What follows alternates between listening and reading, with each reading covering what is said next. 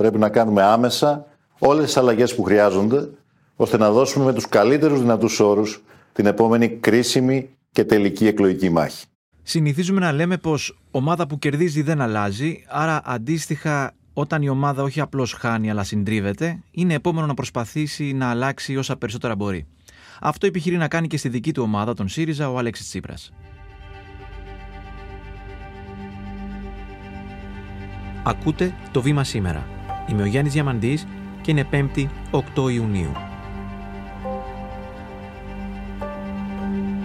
Μαζί μας για να μας εξηγήσει τις αλλαγές στη δημόσια εικόνα του ΣΥΡΙΖΑ, ο Άρης Ραβανός, πολιτικό συντάκτη στην εφημερίδα Το Βήμα και στην ιστοσελίδα το βήμα.gr. Γιάννη, ευχαριστώ πρώτα απ' όλα για την ε, δυνατότητα που μου δίνεις να τα πούμε. Νομίζω είναι υπαρξιακή αυτή η αναμέτρηση και για το ίδιο το κόμμα του ΣΥΡΙΖΑ και για τον ίδιο τον κύριο Τσίπρα. Άρα ήταν μονόδρομος μετά την συντριβή της 21η ε, Μαου να προχωρήσει σε αλλαγές τόσο στην ε, δημόσια εικόνα του κόμματος και βεβαίως στην αυτό που λέμε στην φρουρά, την προεδρική και των ανθρώπων βεβαίως του επιτελείου, το οποίο καθημερινά ε, βρίσκεται μαζί του και συζητά. Διαφώτισέ μας. Ποιοι έφυγαν, ποιοι ναι. ήρθαν; Κοίταξε, το βασικό ήταν ότι προσετέθη στην ομάδα του κ. Τσίπρα ο καθηγητής ο Νίκος Μαρατζίδης. Ξέρουν ότι έχω μια σταθερή πεισματάρικη στάση απέναντι σε κάθε αντίληψη η οποία θέλει με τον έναν ή τον άλλον τρόπο από δεξιά ή από αριστερά, να το πω έτσι σχηματικά, να υπονομεύσει τις βασικές αρχές λειτουργίας της φιλελεύθερης δημοκρατίας. Ένα πρόσωπο το οποίο έχει φορτίσει με, με την παρουσία του την τελευταία χρόνια αρκετά το δημόσιο διάλογο, κυρίως για τα όσα έχει πει για την αριστερά, για τον κομμουνισμό και για το ΣΥΡΙΖΑ και για τον ίδιο τον, τον κύριο Τσίπρα. Να θυμίσω ότι μετά την εκλογική ήττα του Μαΐου είχε ουσιαστικά προδιαγράψει ότι χρειάζεται αλλαγή ηγεσία στον ΣΥΡΙΖΑ, χωρίς βέβαια να το προσωποποιεί και να δείχνει ευθέως τον κύριο Τσίπρα.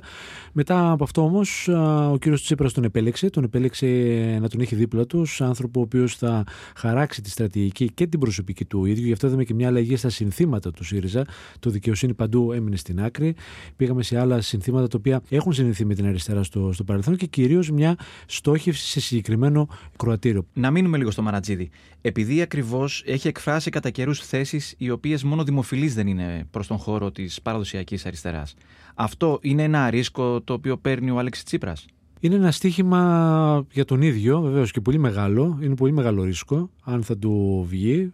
Ε, βέβαια δεν έχει να χάσει και πολλά ο κ. Τσίπρας. Ε, νομίζω ότι είναι και η τελευταία προσωπική μάχη αυτή η αναμέτρηση. Από αυτή τη μάχη θα εξαρτηθούν πολλά, κυρίως και για το πολιτικό μέλλον του ίδιου, με δεδομένο ότι όπως αποκαλύψαμε και στο βήμα της Κυριακής, στο βηματοδότη, ο ίδιος είχε σκεφτεί και είχε καταθέσει επί της ουσίας στο τραπέζι του διαλόγου, στο στενό επιτελείο, την παρέτησή του το βράδυ των, των εκλογών. Συμμετέχω μέσα στην πολιτική, αλλά δεν είμαι μηχανή, είμαι άνθρωπος. Έχω συναισθήματα. Αυτό που σκέφτηκα είναι η παρέτηση. Mm-hmm. Ήταν το πρώτο συνέστημα και δεν ήταν και φευγαλαίο. Ήταν κάτι που με βασάνισε αρκετές ώρες αρκετές mm-hmm. ώρες και μέρες. Ρισκάρεις κάμποσα για να κερδίσεις κάτι. Ο Αλέξης Τσίπρας τι προσδοκά να κερδίσει με αυτή την επιλογή; Το πρώτο που θέλει να κερδίσει είναι τον κόσμο της αριστεράς. Θα με ρωτήσεις, με την επιλογή του Νίκου Μαρατζή θα κερδίσει τον κόσμο της αριστεράς.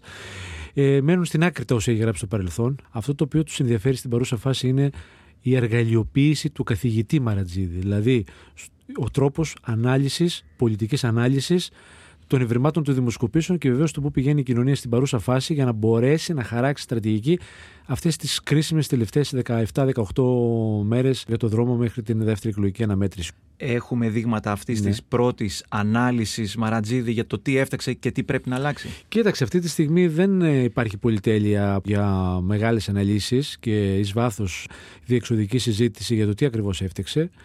Προφανώς τα μηνύματα δεν ήταν αυτά τα οποία έπρεπε προς συγκεκριμένο εκλογικό ακροατήριο και γι' αυτό είδαμε, Γιάννη, και τη στροφή προς τα λαϊκά στρώματα τις τελευταίες ημέρες. Τώρα, επί της ουσίας, συγκεκριμένα πράγματα μπορούν να γίνουν τι τελευταίες ημέρες. Πρώτα απ' όλα, αυτό που λέμε παραταξιακός πατριωτισμός, υπό την έννοια πια ότι δεν θέλω ένα παντοδύναμο δεξιό πρωθυπουργό, θέλω όμως μια αξιωματική αντιπολίτευση ισχυρή για να μπορέσει να τον ελέγχει την επόμενη μέρα.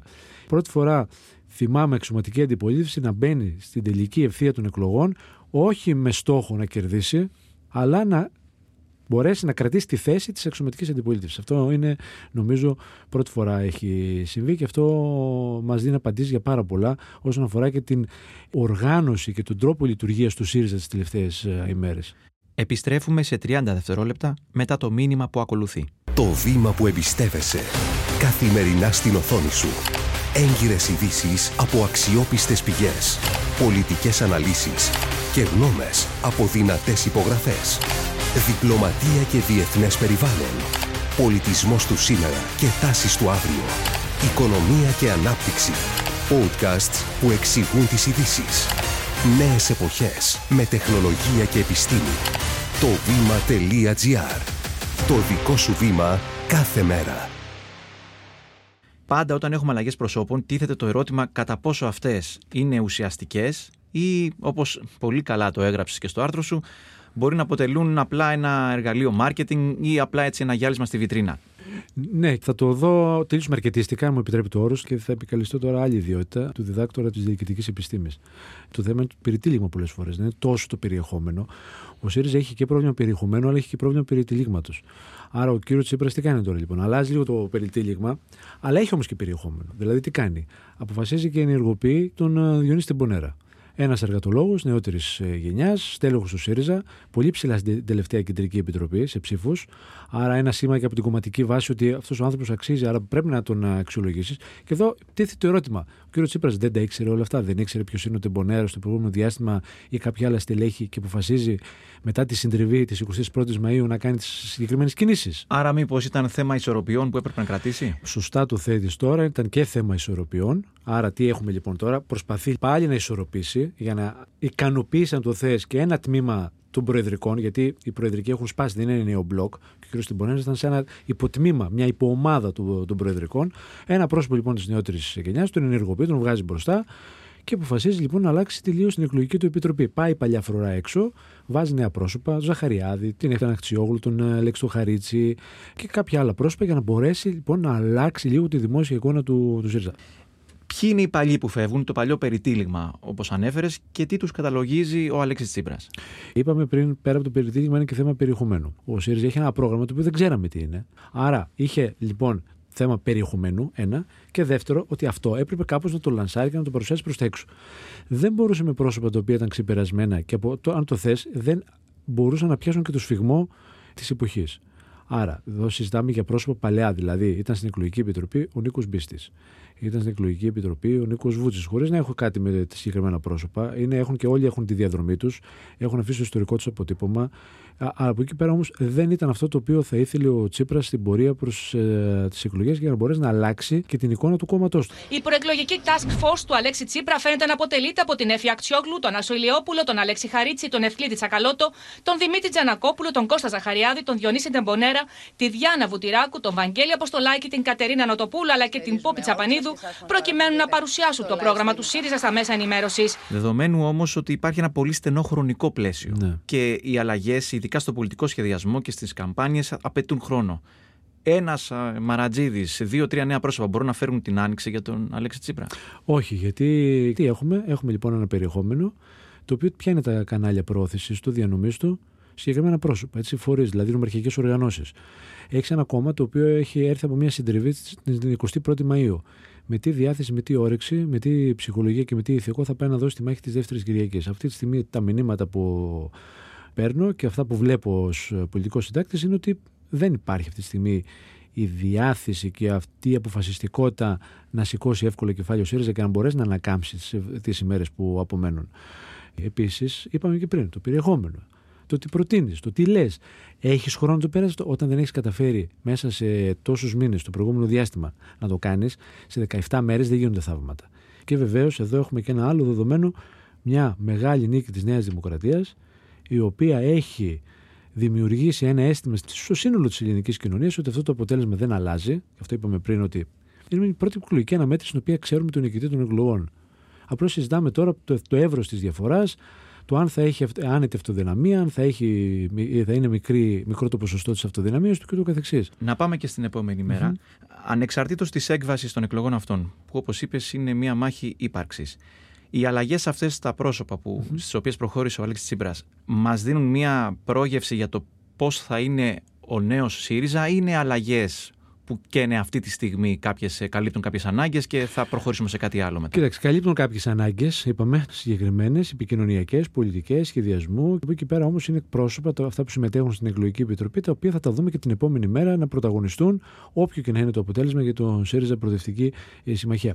Άρα η μπάλα θα είναι στα πόδια ανθρώπων που είναι από τη σάρκα του, του ΣΥΡΙΖΑ και αναφέρουμε στο Χαρίτσι, στην Αχτσιόγλου, Άρα θα έχουμε πρόσωπα τα οποία την επόμενη μέρα και θα πρωταγωνιστήσουν και θα πρωταγωνιστήσουν σε αυτό κυρίως που ε, θα μπορούσαμε να πούμε θα είναι η πορεία όχι αναγέννησης, αλλά τουλάχιστον αναδιοργάνωση, ανασύνταξη του, του ΣΥΡΙΖΑ για να γίνει πάλι αυτό το οποίο ήταν ένα κόμμα ε, στιβαρό εξουσίας. Γιατί αυτή τη στιγμή πηγαίνουμε στην ε, λογική του 1,5 κόμματος, δηλαδή ένα πανίσχυρο κόμμα Νέα Δημοκρατία, το οποίο από ό,τι φαίνεται θα, θα κυμανθεί λίγο πάνω λίγο κάτω στα ίδια ποσοστά με τις εκλογές του, του Μαΐου και από την άλλη πλευρά κόμματα τα οποία είναι πάρα πολύ αποδυναμωμένα.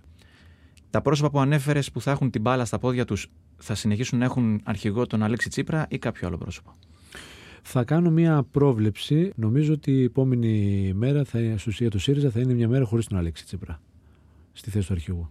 Αυτή είναι η προσωπική μου, προσωπική μου εκτίμηση. Εκτός αν είναι τέτοια τα ποσοστά του ΣΥΡΙΖΑ του βράδυ των εκλογών που πραγματικά θα καταστήσουν το ΣΥΡΙΖΑ ένα κόμμα ισχυρό στο χώρο της εξωματικής αντιπολίτευσης και αυτό καταλαβαίνεις τι σημαίνει. Το 20 πρέπει να γίνει τουλάχιστον 27-28. Αν δεν γίνει αυτό, νομίζω ότι η επόμενη μέρα θα είναι χωρίς τον Αλέξη Τσίπρα. Χωρίς αυτό να σημαίνει ότι ο Τσίπρας πολιτικά έχει τελειώσει. Έτσι. Βλέπεις μια ισορροπία μέσα στο ΣΥΡΙΖΑ με τον Τσίπρα παρόντα, αλλά όχι στη θέση του αρχηγού; Ναι, το βλέπω αυτό. Γιατί κοιτάξτε, η ομάδα των Προεδρικών είναι γύρω από το πρόσωπο του Αλέξη Τσίπρα. Άρα νομίζω ότι και ο ίδιος θα θελήσει να διαδραματίσει ρόλο την επόμενη μέρα και να έχει και βεβαίως και λόγο για το πρόσωπο το οποίο θα ηγηθεί και θα είναι στην, στη βιτρίνα. Νομίζω αυτή είναι μια συζήτηση την οποία θα την κάνουμε με μεγάλη άνεση την επόμενη μέρα όταν δούμε πραγματικά ποιο είναι το αποτέλεσμα των, των εκλογών και αν είναι τέτοιο το οποίο θα μας ανοίξει τη συζήτηση για το μέλλον του, του ΣΥΡΙΖΑ και του ίδιου του κ. Τσίπρα. Άρη Ραβάνη, σε ευχαριστούμε πολύ. Εγώ. Και αν θέλετε να συμμετάσχετε και εσείς στην κουβέντα μας, μπορείτε να απαντήσετε στο poll που θα βρείτε ακριβώς κάτω από το επεισόδιο αυτό στο Spotify στο εξής ερώτημα. Πιστεύετε θα ωφελήσουν το ΣΥΡΙΖΑ αυτές οι αλλαγές προσώπων; Είμαι ο Γιάννης Διαμαντής και κάθε μέρα σας παρουσιάζουμε ένα θέμα με τη βοήθεια των δημοσιογράφων του Βήματος και έμπειρων αναλυτών. Ευχαριστούμε που μας ακούσατε. Ακολουθήστε το Βήμα σήμερα στο Spotify ή στα Apple Podcast για να μην χάνετε κανένα επεισόδιο. Το σημερινό επεισόδιο επιμελήθηκε η Κατερίνα Μπακογιάννη. Δημοσιογραφική παραγωγή Έλενα Κούση, Σωτηρία Δημητρίου. Ηχοληψία και τεχνική επεξεργασία ήχου Στέλιος Τριανταφύλου. Το βήμα σήμερα. Εξηγούμε τις ειδήσεις.